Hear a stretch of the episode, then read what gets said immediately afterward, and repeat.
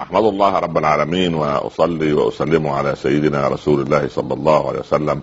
أحبتي في الله اينما كنتم في أرض الله أحييكم بتحية الإسلام. السلام عليكم ورحمة الله تعالى وبركاته. وبعد جاء رجل إلى أحد الصالحين من العلماء من سلفنا الصالح وقال له يا إمام كلما أردت أن أتوب عدت إلى الذنوب مرة أخرى. فقال له أمورا خمسة.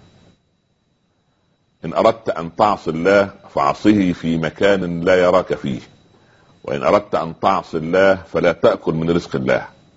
وإذا أردت أن تعصي الله فعصه في ملك غير ملكه. أما الأمر الرابع إن أردت أن تعصي الله وجاءك ملك الموت فقل له أخرني حتى أتوب.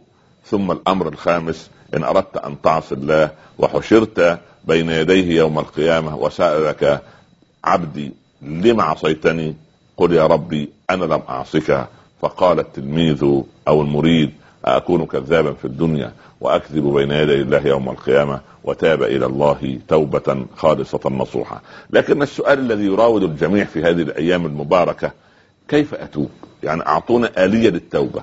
أولا الأمر يحتاج إلى بداية إلى أمرين مهمين. يحتاج إلى أمرين مهمين. الأمر الأول تقوية جهاز المناعة الإيماني بمجالسه الصالحين قراءة القرآن المحافظه على على العبادات قيام الليل صناعة الخير. ثم الأمر الثاني ابعاد نفسك عن المواطن التي تظن أن فيها معصية الله سبحانه وتعالى. الحسن البصري ترك جاريته خارج السوق ودخل.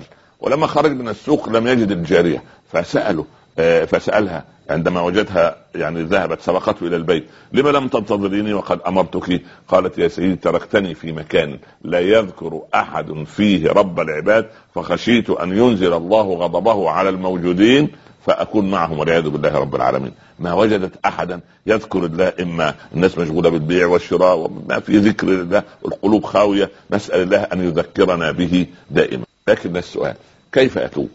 أول شيء يعني في أمرين في مجلس يذكرك بالله وفي مجلس والعياذ بالله ينسيك رب العباد عز وجل فأول شيء إذا أراد الله بعبده خيرا يسر له الأسباب التي تأخذ بيده إلى إيه؟ إلى سبل الخير. طيب إيه بعض هذه الأسباب؟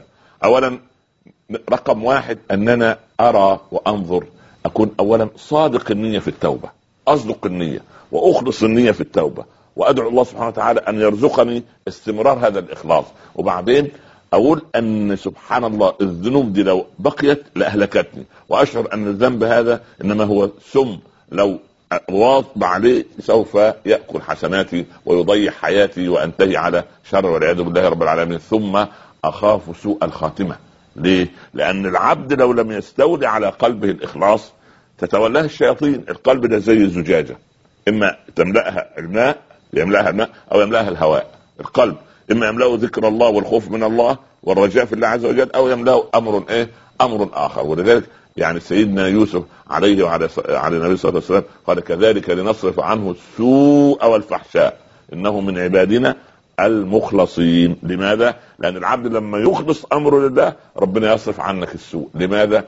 من دلائل قبول التوبة أنك تجد أن أبواب الطاعات تفتح أمامك وأنت لم تسر نحوها. وأبواب المعاصي تغلق في وجهك حتى وإن سرت نحوها. الأمر الثاني من كيفية التوبة أجلس مع نفسي كل يوم قبل أن أنام أحاسب نفسي أعمل محاسبة. اللي بيعملوا محاسبة الشركات محاسبة المؤسسات. إيه الأرباح؟ إيه الخسائر؟ إيه الأعمال الطيبة اللي عملتها اليوم؟ إيه الأعمال التي سوف أحاسب عليها بالسوء؟ إذا هذه منزلة الإيه؟ المحاسبة.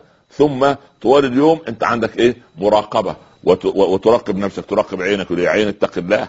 انت بتبص على محارم الناس. طب الناس تنظر على إيه؟ على محارم على محارمك. عفوا تعفوا نساؤكم في المحرم وتجنبوا ما لا يليق بمسلم من يزن في بيت بألف درهم في بيته يزنى بغير الدرهم. من يزن يزنى به ولو بجداره إن كنت يا هذا لبيبا فافهمي انت تنظر إلى مئة واحدة في الطريق شوف لما مئة واحدة لها مئة ولي ينظرون أيضا إلى محارمك فماذا أخذت أنت منهم وماذا أبقوا لك هم؟ فاتق الله رب العباد. ثم عاتب نفسك. لو عدت إلى الذنوب ابتدي في المعاتبة.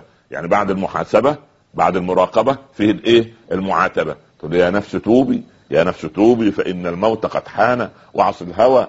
فالهوى ما زال فتانا في كل يوم لنا ميت نشيعه نحيي بمصرعه آثار موتانا اذا العبد سبحان الله ينتظر إيه؟ ينتظر أن ربنا يمن عليه بالتوبة وينتظر أن قد يت يعني قد ينام النومة فلا يقوم منها فماذا قدم لنفسه في هذا الموقف الذي لا ينفع فيه مال ولا بنون إلا من أتى الله بقلب سليم وليعلم أن المعاصي تمحق البركة من العمر ومن الرزق ومن الزوجه ومن الأولاد وتضيق صدرك ولا تكسب ابدا ثم اعزل نفسك عن كل مواطن الشبهات والمعاصي والتصق مع الصالحين. إن كلبا يعني يعني سار مع الصالحين فذكر في كتاب الله عز وجل وكلبهم باسط ذراعيه بالوسيط وأبو لهب والعياذ بالله وعبد المطلب ساروا مع سفلة القوم فختم لهم بالسوء. نسأل الله أن يختم لنا ولكم بالصالحات وأن يتوب علينا وعليكم من رفقاء السوء ومجالس السوء. إن ربي على ما شاء قدير. وصلى الله على سيدنا محمد